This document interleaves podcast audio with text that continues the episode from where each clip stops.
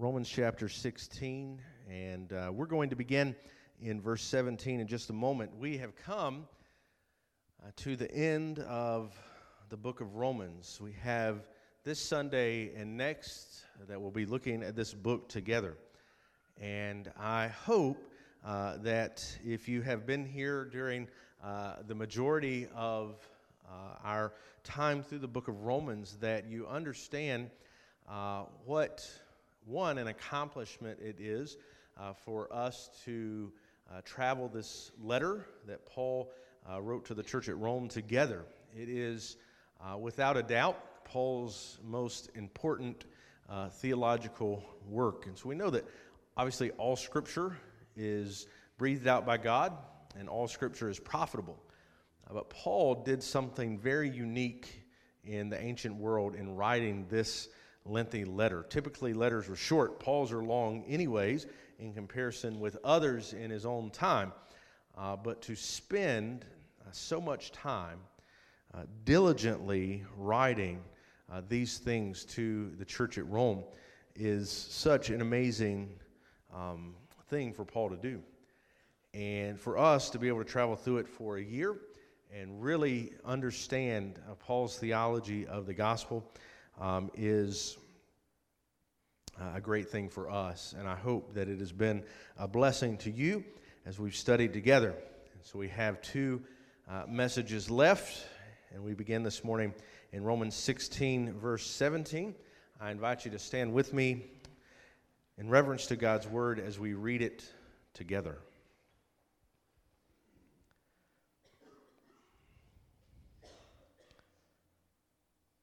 Paul says, I appeal to you, brothers, to watch out for those who cause divisions and create obstacles contrary to the doctrine that you have been taught.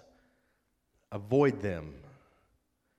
For such persons do not serve our Lord Christ, but their own appetites, and by smooth talk and flattery, they deceive the hearts of the naive.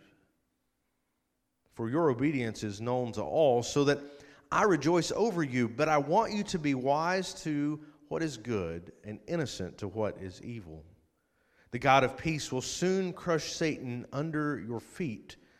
The grace of our Lord Jesus Christ be with you. Timothy, my fellow worker, greets you. So do Lucius and Jason and Sopater, my kinsmen. I Tertius, who wrote this letter, greet you in the Lord. Gaius, who is hosting me, and to the whole church greet you. Erastus, the city treasurer, and our brother Quartus greet you.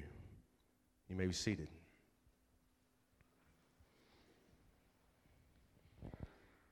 This is Paul's final theological admonition to the church at Rome. He has written the longest of his letters, at least the longest that we have, and presumably the longest that he ever wrote.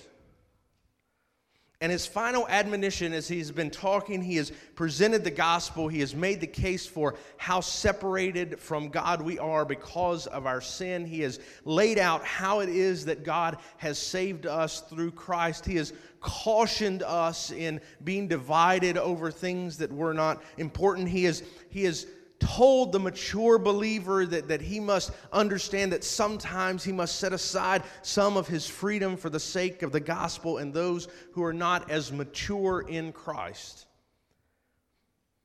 He has given us, as we saw Justin last week, this, these personal greetings that come from or come to these who who he knows in the church, these who are doing good work, these who have encouraged him, and these who he seeks to encourage. And so, so he comes with this final word in these last verses before he gives a doxology at the end to wrap up his letter and to send it out where it would go and, and be read by many believers in Rome. It would be read in front of the church. It would be read now for some 2,000 years by believers who are seeking to know about their Lord. And his final warning, his final admonition, is to be on guard for those who seek to divide the church, those who seek to put up obstacles in the church by teaching things that are not in line with the Word of God. He gives them this, this appeal that he makes in verse 17 to watch out for those who are coming into the church, those who exist in the church, those who come from with outside the church to divide the church of Christ. They would sneak into the church. They might arise from those who are gathered. Then they would teach false doctrines that are contrary to what the apostles, what the earliest disciples taught. They would teach what is contrary to what Jesus himself taught. False teaching is not some minor issue. If it was some minor issue, it might have found a line or two in the middle of the book. If it was some unimportant issue, it might have been something that Paul didn't address altogether. But the parting words of his letter is to watch out for those who cause divisions and create obstacles contrary to the doctrine that has been taught. Paul is not talking about minor disagreements that we might have over doctrine. I don't even think here he is talking about the divisions that are caused by those who choose to eat meat offered to idols and those who don't, as we looked at previously. But he's talking about those who have developed a false message about Christ, those who have changed the very essence of the gospel of Jesus. Those who have made in their own mind and in their teaching other ways for people to be saved. You and I need to be proactive in guarding our hearts and guarding our church against those who teach false doctrine. This is not a small issue. In fact, in the day in which we live, it is an enormous issue. It is an issue that is carrying away millions. It is an issue that is pervasive, and you and I must be cautious. We must be on guard. We must be proactive to ensure that we are not allowing those who teach false doctrine to influence what we believe about Christ and what we do for the cause of Christ. So, this morning, I want us to, to try to answer that question a little bit. How then are we proactive in watching out for those who teach false doctrine? How, how do we go about preventing that? Well, first, Paul tells us in, in the first verse that we're looking at this morning, in verse 17, that we want to watch out for those. He says, Watch out for those who cause division and create obstacles. And then as he ends that verse, verse 17, he says, Avoid them. We're watching out for them. We're, we're pinpointing them. We're looking out in our culture. We're looking out in our community and we're saying, hey, that is not true. What they are teaching there is not right. And then we're avoiding that. We're not looking at it and saying, you know what, that's not right, but, but it's okay because I don't want to judge them. It's not what the Bible says. We don't look out and say, you know what, they're teaching something false, but, you know, I really like the way they talk. Or, or they're teaching, I don't know that what they're teaching is true, but, but man, you know, they have a really big church. They must be doing something right. Paul says to watch out for them and to avoid them. And he's not the only one. Proverbs 6 tells us that there are six things that the Lord hates. Two of them are what? A false witness who breathes out lies and the second one, one who sows discord among brothers. Now you notice, that's not just my translation.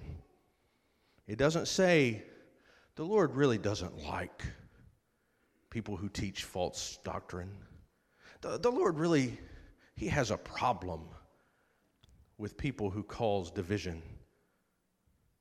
Proverbs says there are six things the Lord hates. And you think about in all the world, in all the things that God could hate, two of them out of six. That's a third, that's 33.3%.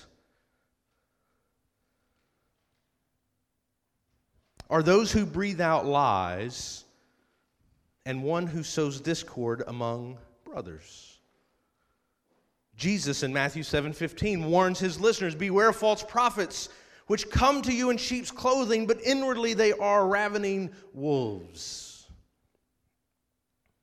Jesus had a problem with people who taught false doctrine. Much of Jesus' conflict with the religious leaders was over what? Their practice? No, their doctrine. And then their doctrine manifests itself in their practice. Jesus' problem with the religious leaders was a doctrinal issue. Paul writes elsewhere in Titus 3:10, "As for a person who stirs up division after warning him once and then twice, have nothing more to do with him." the one who stirs up division, the one who creates obstacles for people, the one who is telling lies about what God has done. Warn him once, warn him twice, and then have nothing to do with him again. Set him aside. Paul is telling believers to have nothing to do with those who cause division nothing to do with those who separate people from the message of Christ with their false message. Now, as we read this and we know the context of the rest of the book of Romans, we may not know exactly who it is that Paul is writing to here, but we know that there are many different people who can fit this mold. There are many different types of false teachers. And he has written in this letter at various points about those who cause division and create obstacles. In other letters of Paul, he would address false teachers, he would condemn their words. And you and I need to be constantly watching for divisions and obstacles that arise when false teaching, false doctrine is taught. Friends, you, if you have been a Christian for a long time,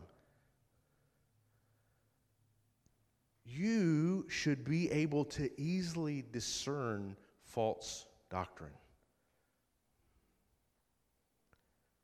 If you can't, friends, you need to get serious about maturing in your faith. Because when you hear something that is not in line with what is in the scripture, it should immediately draw in your attention. You should immediately know that something isn't right, even, even if you don't know exactly why it's not right, even if you can't explain why it's not right, it should at least dawn on you very quickly this is not true. I remember in college and sitting in my theology class, and the professor would, would say these things about, about God and about the Bible, and I knew, I knew there was something wrong about what he was saying. Now, he had a PhD, and I certainly did not. I was struggling to get my bachelor's degree at that point with a very low GPA. I could not write a rebuttal to him that was well reasoned and biblically accurate, but I knew when I heard those things something is not right about what he is saying. This is not in line with what I know to be true. Friends, if you can't do that, you need to get serious about the study of the scripture. You need to get serious about knowing what God has said. Because it may very well be, if you cannot distinguish between good doctrine and bad, that you have allowed poor doctrine, false doctrine, to come into your life and direct your thoughts. And, friends, when that happens, you're not far from going off in a direction that you do not want to go in. My understanding is that for the Mormon church, the Church of Jesus Christ of Latter day Saints, which teaches a false doctrine, that their number one recruits are Southern Baptists. Now, why is that? It's because, friends, we don't know our doctrine as we should, and we cannot distinguish between what is true and good and right and what is a false doctrine developed by Satan himself to lead people away from God. Friends, be on the watch. Don't allow false teachers to direct your path. So many today are consumed with what we call the prosperity gospel, which is anything but gospel, and only for those who are preaching it is anything but prosperity or anything of prosperity.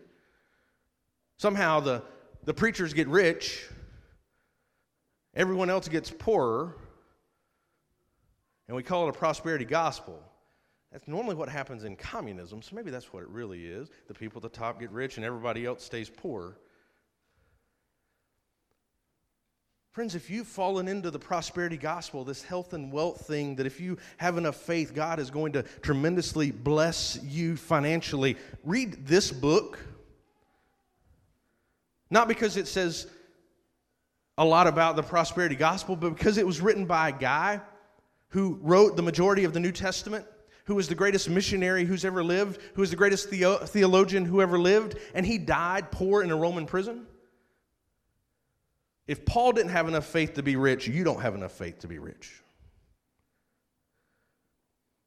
And yet, people by the thousands and millions are consumed with this false gospel,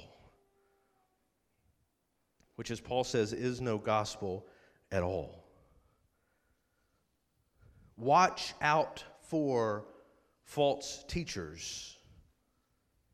Watch out for false messages and avoid them. Point them out. You don't have to go on some type of, of campaign against these people at other places. Friends, we are concerned about our church and the right doctrine here.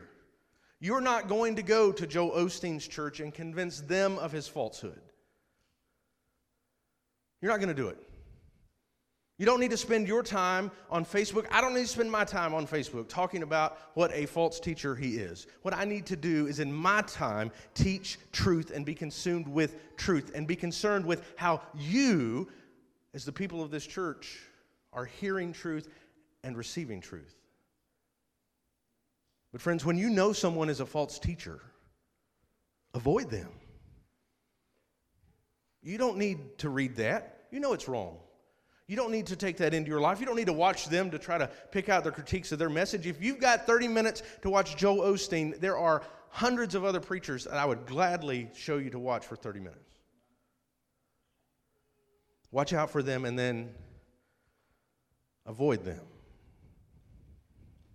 So, a second thing that we do to be proactive, we want to guard. So, we're watching out for and we're avoiding them, but we also want to guard against their deception. Friends, false teaching is all about deception. False teaching is convincing you of something other than the truth. So he says in verse 18, for such persons, talking about these false teachers, these who cause divisions and obstacles, for such persons do not serve our Lord Christ. Friends, it's important to keep in mind that just because someone says Jesus sprinkled in a message or on their book, or they say church on their church, it doesn't mean that they're serving the Lord. Again, the, the easy example of that is when we, we hear that a place is called the Church of Jesus Christ of Latter day Saints. And yet they believe, and one of the easiest for us to see they believe in a second book. Actually, they believe in several other books, but they believe in a, a second book that has authority for them that teaches things about Christ that are contrary to the New Testament. And so we know that right off the bat. We can see that. We can watch it, we can pinpoint it, we can avoid it, but we also have to, to guard against it, understanding that they don't serve Christ, even though they use his name. They do not serve him, they have another agenda. What is their agenda? Second part of verse 18. But their own appetites. They do not serve the Lord Jesus Christ, but they serve their own appetites, and by smooth talk and flattery, they deceive the hearts of the, na- the, the naive. Friends, if, if there is no other example that you need of why the prosperity gospel is wrong, right here it is. When a preacher can, with a straight face, stand in front of his people and, say, I need, for the sake of the gospel, a private jet because I cannot fly coach. I cannot fly commercial because I can't get as much work done for the Lord. Friends, they are serving themselves. I've listened to a group of them talk about why it was so necessary to have a private jet because you needed that time to study. And if you're, if you're on a plane with other people, people are going to bother you.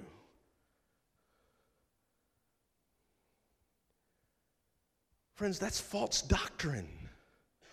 That is not to serve Christ, that is to serve ourselves. That is to use smooth talk and flattery to deceive those who are naive. Friends, let me promise you that people who are caught up in this wave of false doctrine in our community are not people who have thought deeply about the things of God. They are naive about it. Friends, I don't think they are bad people, the people that fall for it.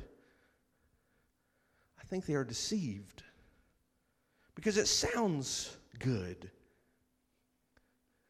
It, it sounds nice to think, you know what, if I have enough faith in Christ, somehow I'm going to be financially blessed. My health is going to be somehow better. If my health is not good, it's because I don't have enough faith.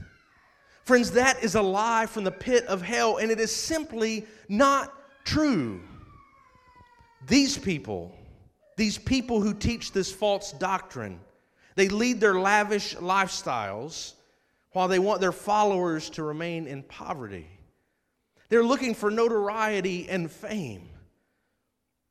And they do all of this in direct opposition to the gospel of Christ. Friends, this is no minor thing. This is no small disagreement that we have with them. And what you'll often find when you dig deeper into the theology of those who preach a false gospel is while they'll talk about the minor differences we have and try to make them out to be minor differences, when you dig deeply into what they really believe, you find that there's some big differences. You find that some of them don't believe in the deity of Christ. In other words, they don't believe that Jesus is God.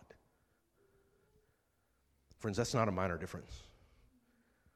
Oh, it might, we might try to say, well, the minor difference is how we do church or how we do music or, or this, that. No, the, the, the difference is that you don't believe that Jesus is God.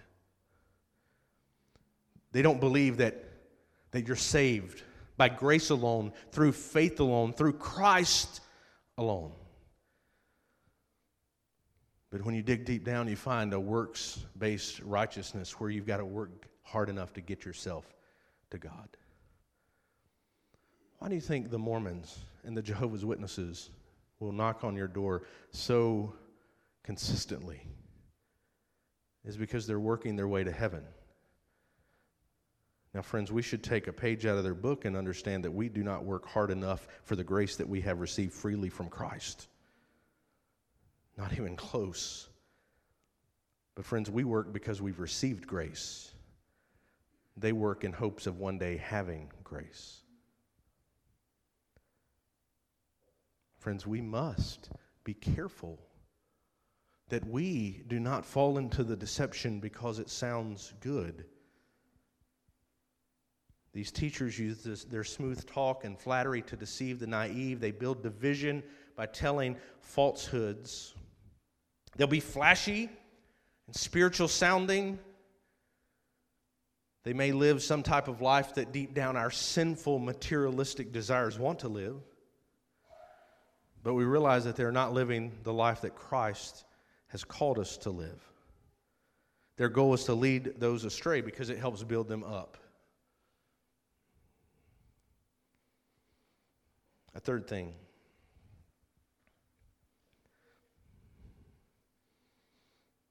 We've seen that we've got to watch out and avoid these false teachers. We've got to guard against them and what we're doing. We've got to set up boundaries in our life. But thirdly, we, we can't become complacent in our correct doctrine. We can't become comfortable in our correct doctrine. And you say, now wait a second, I thought you wanted us to have good doctrine. Yes. So I do want you to have good doctrine. I do think it's good to cause division over good doctrine. He's not talking about good doctrine here, he's talking about bad doctrine. Like, if you don't believe that Jesus was God, we have a problem. You are not a Christian. It's simple as that. You can't be a Christian and not believe that Jesus is God. It's just not, they're not compatible. You're following a mere man at that point, but that's not what he's talking about here. I think most of you I hope all of you have good doctrine. You believe things that are true. You believe what the scripture says. You take it to be truth, you take it to be sufficient. And he commends them for that. Verse 19 For your obedience is known to all. He's done this elsewhere, commended them. Commended them because they believe the truth. He commends them here because they know the truth and they obey the truth and this is good. He says, But I want you to be wise as to what is good and innocent of what is evil. He knows that they have correct beliefs, but he doesn't want them, as they have correct beliefs, to become complacent, to become comfortable in those correct beliefs, and therefore make them an easy target for false doctrine. See, I think it might be easy for you this morning to dismiss a lot of this message because you say, you know what, I believe what is true. And I don't have a problem with false doctrine, and I don't listen to false teachers, and I don't read false books, and, and I'm, I'm solid when it comes to my theology. It would be easy for you this morning to believe that you're so solid that you can never be deceived. And yet, I would say that everyone in the church who's ever been deceived by false doctrine at some point believed they were too solid in their theology to be led astray by false doctrine. This is a deadly assumption. This is a dangerous assumption. Paul tells this church at Rome that their obedience is known to other believers, but he commends them, he reminds them, he instructs them do not be complacent. Do not get comfortable. Keep pursuing what is good. Keep being wise to what is good. Keep being innocent of evil. They obey God at this point, but it does not mean that they could not fall into false doctrine. They could be the naive ones that he's talking about back in verse 18, the, the naive ones that are led astray. Because division is evil, and if they are not careful, they themselves could be caught up in division. They could be caught up in putting out those obstacles.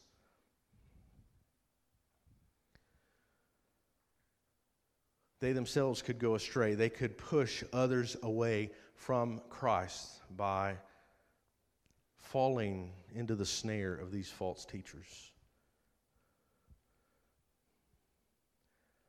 Friends, I don't care how much you study the Bible or how long you have been a Christian, you are not ever to the place where you can be comfortable in what you know about Christ.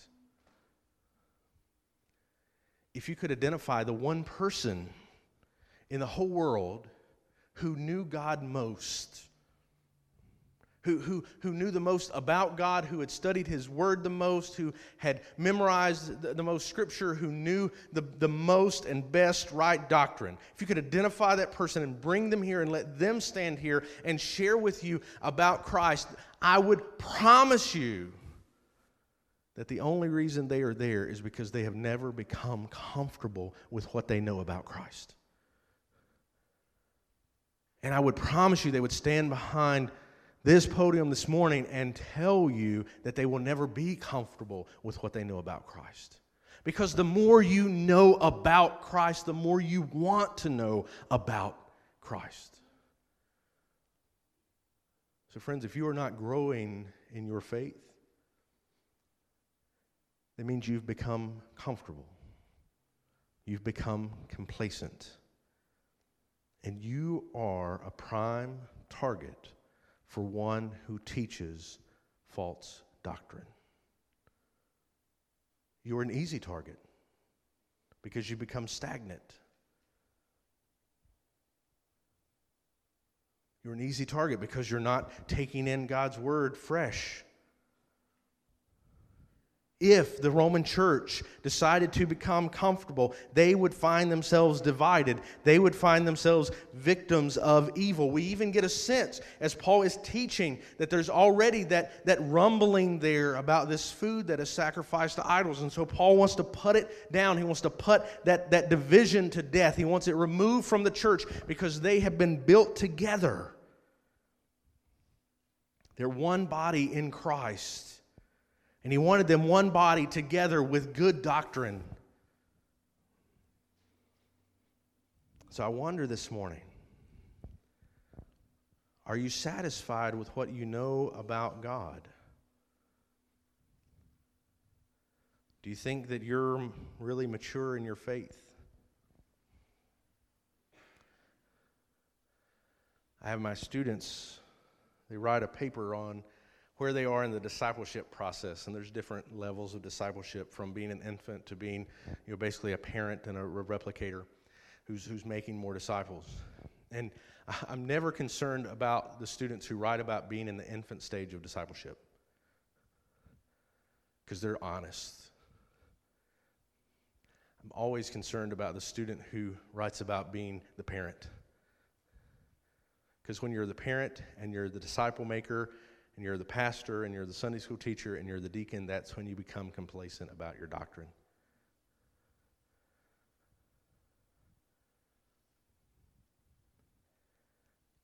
I'm reminded all the time what I do not know about Christ.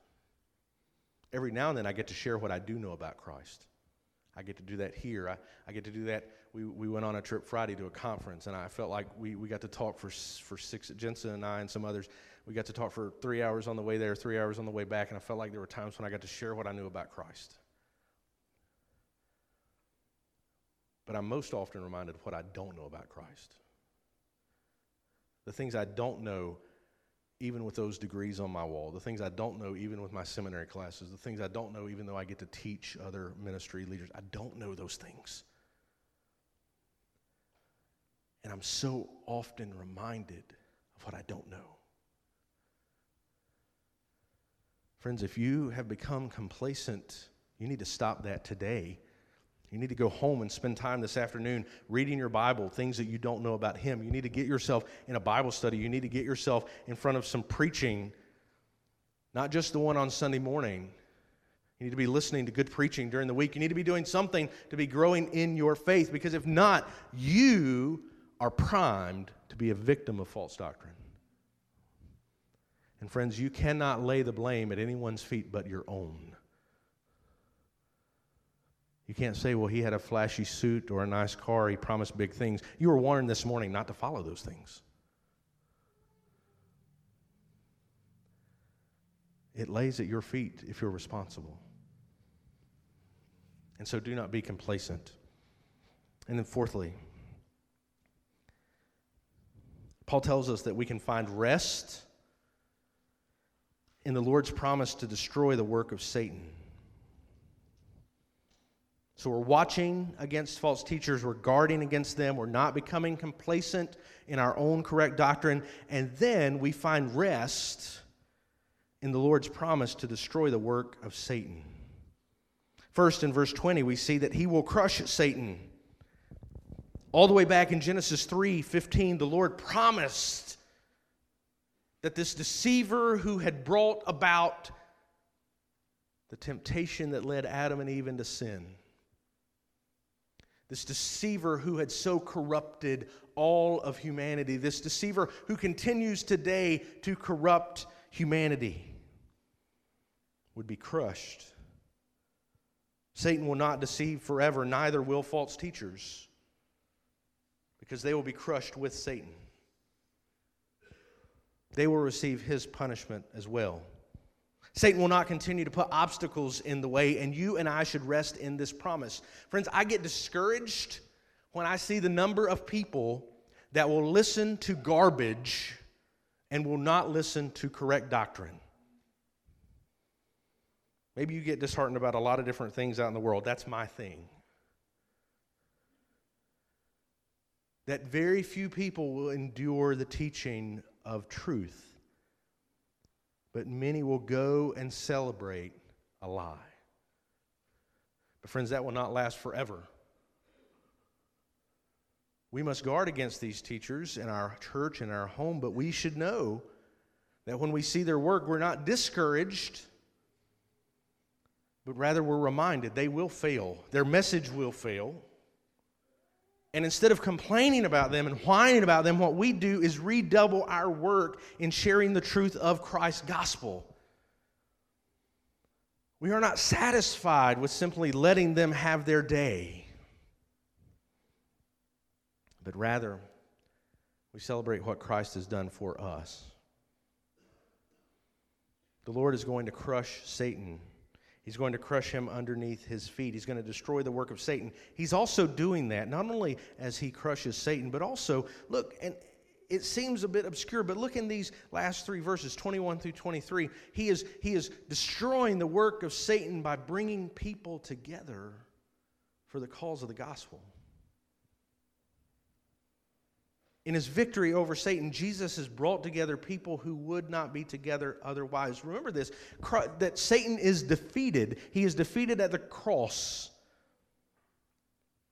And through the power of the cross, the Lord is taking people who were once divided and bringing them together. If you look at these men that are listed here Timothy and Lucius and Jason and others Tertius, who actually was the one who scribed out this entire letter as Paul dictated it to him. But then we see Gaius and we see Erastus and we see Quartus. Those are not Jewish names. These are Gentile brothers. Paul's missionary team that is finishing up this letter, that is commending people to fight against false doctrine, is a team that has been brought together that was once divided. There was once Jews and there was once Gentiles, and, and Christ, through the power of the cross, has brought them together. As He is crushing Satan, He is bringing people together. He is not the God of division. Justin preached for us last week, the beginning of this chapter, that gave us this entire list of names. These would no doubt be people that Paul would, would commend as having right doctrine. Paul's not saying, hey, to false teachers. He's not saying, wish them well to false teachers. And then he proves the power of God over divisions in the church by giving us this list of both his kinsmen, those who were Jewish, as he calls them there, and then those who were Gentiles. Verse 21, his kinsmen. Verse 22 and 23, Gentile named people working together for the sake of the gospel, overcome the division of their ethnicity, their religious division that they would have had before the cross, made one family in Christ. This is what the Lord does as He crushes Satan underneath His feet. While we are stressed about division, we are worried about obstacles, we, we see these false teachings, we're reminded of the power of Christ false teachers trying to divide, being wicked in this way, but the gospel brings people together. That's why a false gospel is such it's such a shame against the true gospel. Because the true gospel brings people together while a false gospel tears people apart. So I wonder this morning are you taking the proper precautions in your own life when it comes to those who teach falsely? Friends, do not be lax in this area. Do not put, put false teachings in your mind just because you like maybe their presentation or you get some emotional satisfaction. Friends, emotional satisfaction is not what the gospel does. Friends, the gospel gives us joy, it gives us hope in the midst of our turmoil, it gives us life over death.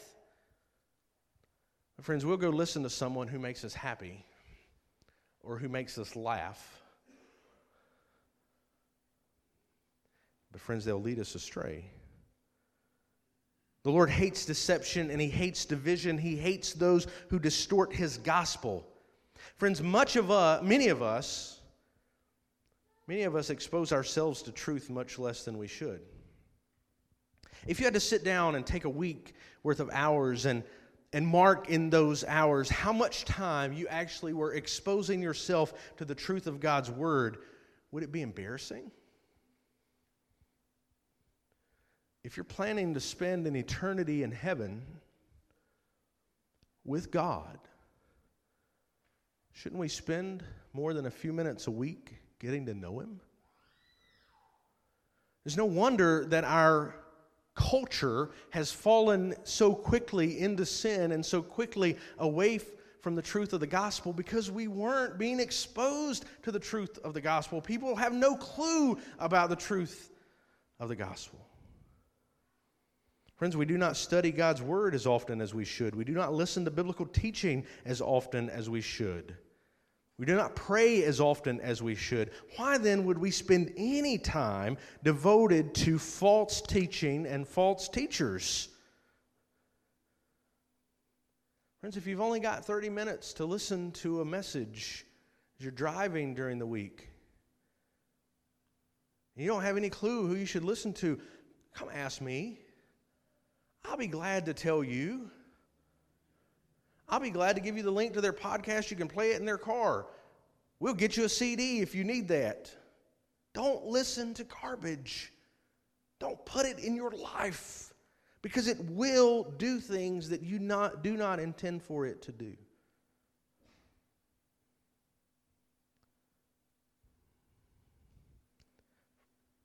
Friends, the truth of the gospel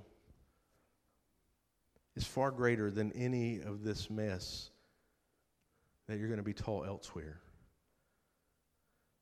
The truth of the gospel is that God created you, each one of you, and He made you in His image. He gave you life, and He created you in a special way, not like anything else that He created. He created you differently. But as we saw a minute ago in Genesis chapter 3, we decided to disobey God, and that separated us from Him. But because God is a God of love, He sent His Son, His one and only Son, to live a perfect life that we didn't live, to face the temptations that we fell into. He rejected them. To go to a cross and die in our place. We were going to die because we were separated from God, but now, through Christ, because He died in our place, He took our sins on Him. He was the sacrificial lamb.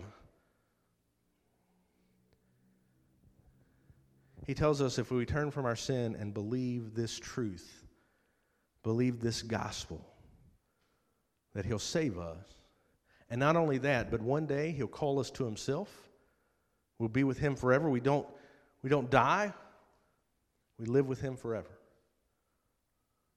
Or He'll come back one day and claim us as His own. Either way, in the end, we win. Not because of anything we've done, not because of anything you have done, but all because of what Christ has done for you. Friends, that's a message of hope. If there's a God out there that you can believe in and he fills up your bank account, And so you get to live as wonderfully in this life as you've ever thought. You can have everything that you've ever imagined. Friend, you'll still die and go to hell. You'll still die and be separated from God forever. But the gospel, the true gospel, the gospel of Jesus Christ says that if we will trust and rest in what he has already done for us on the cross, we will be with him forever. Friends, why would you want to follow the teachings of anyone else? You cannot hear anything better than what I just told you. Not because of my eloquence, but because of the power of that truth. You can go hear the best preacher in the biggest stadium with thousands of people chanting and singing, and, and, but that truth of the gospel that God has made you he has offered his forgiveness to you. He's offered you to be with him forever. Friends, it doesn't get any better than that.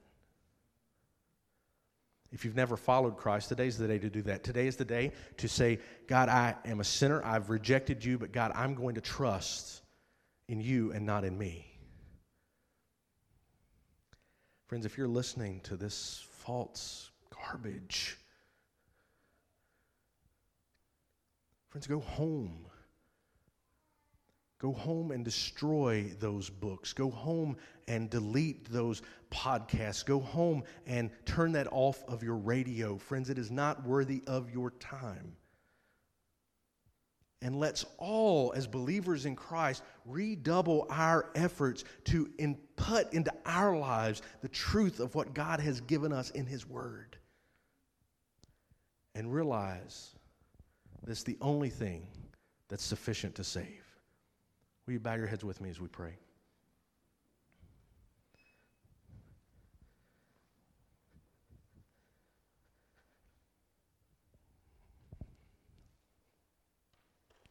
Heavenly Father, God, we are grateful that you've given us another opportunity to gather into your house. God, we're thankful for your word. God, I'm thankful that it is it's easy to preach because it says what needs to be said. God, we don't have to go searching for truth. You have given it to us. God, my prayer this morning is that, God, for those who know you, they would watch and avoid and guard with their heart against this false teaching. They would never become comfortable in what they know, but seek to know you more. Yeah, that we would rest in the knowledge that you have the victory. God, you've called us to be faithful. God, I know that some are here this morning and have never followed you. God, I just pray that you'd speak to their heart. God, the truth is that without you, we have nothing. With you, we have all we need. God, without you, we're lost. Without you, we have no hope, no direction. But God, with you, we have all things. God, I just pray that, God, the one here who doesn't know you this morning would, would just respond to your word, would come. Let me share with them how to know you. God, that you'd save their heart, not through my words, God, but through yours. God, we thank you for your grace and mercy and how you've shown it abundantly to us. And we pray this morning in Christ's name. Amen. I want to invite you to stand with me as we sing uh, a final song this morning. I just want to invite you to respond to God's word. Friends, if there's falsehood in your life and what you're listening to, what you're hearing, come. Come and pray that God would remove that. Come. If you've got a question about somebody, come and let me at least try to show you in Scripture what I think about what they're saying. Not because it's my opinion, but friends, I'm concerned about your heart. I'm concerned about what goes into your mind. Friends, if you don't know the Lord this morning, I want to invite you to come.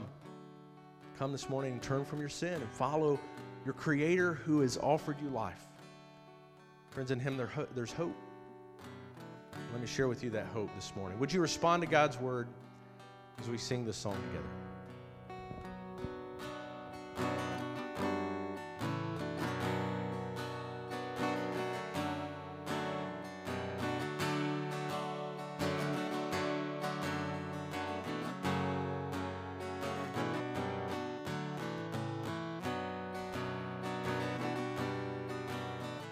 Before the throne.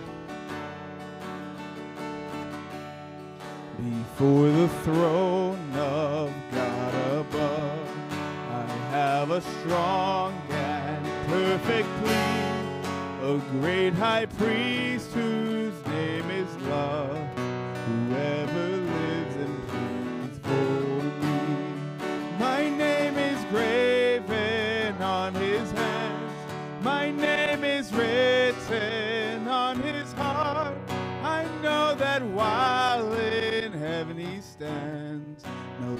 can bid me thence depart. No tongue can bid me depart. When Satan tempts me to despair and tells me of the guilt within, upward I look and see him there who made an end to all my sin. Because the sinless Savior died, my sinful soul is counted free. For God the just is satisfied to look on him and me. To look on him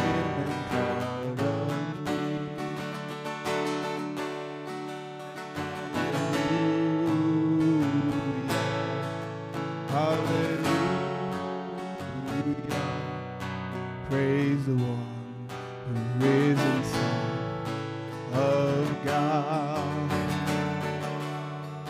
Behold him there, the risen Lamb, my perfect, spotless righteousness, the great, unchangeable I am, the King of glory and of grace. One with himself I cannot die. My sinful searches by his blood. My life is hid with Christ on high. With Christ my Savior and my God. With Christ my Savior and my God. And hallelujah. Hallelujah.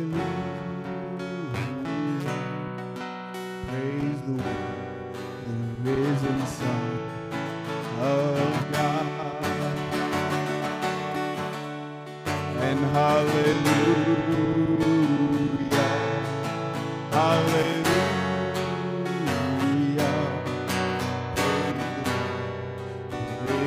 Son of God. This confidence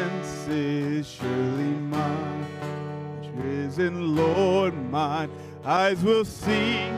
He'll rule the world with power and might as all things fall beneath his feet. The skies will part, the sun will fade, and in their place his face will shine. I know my tears he'll wipe away, for I am his and he is mine.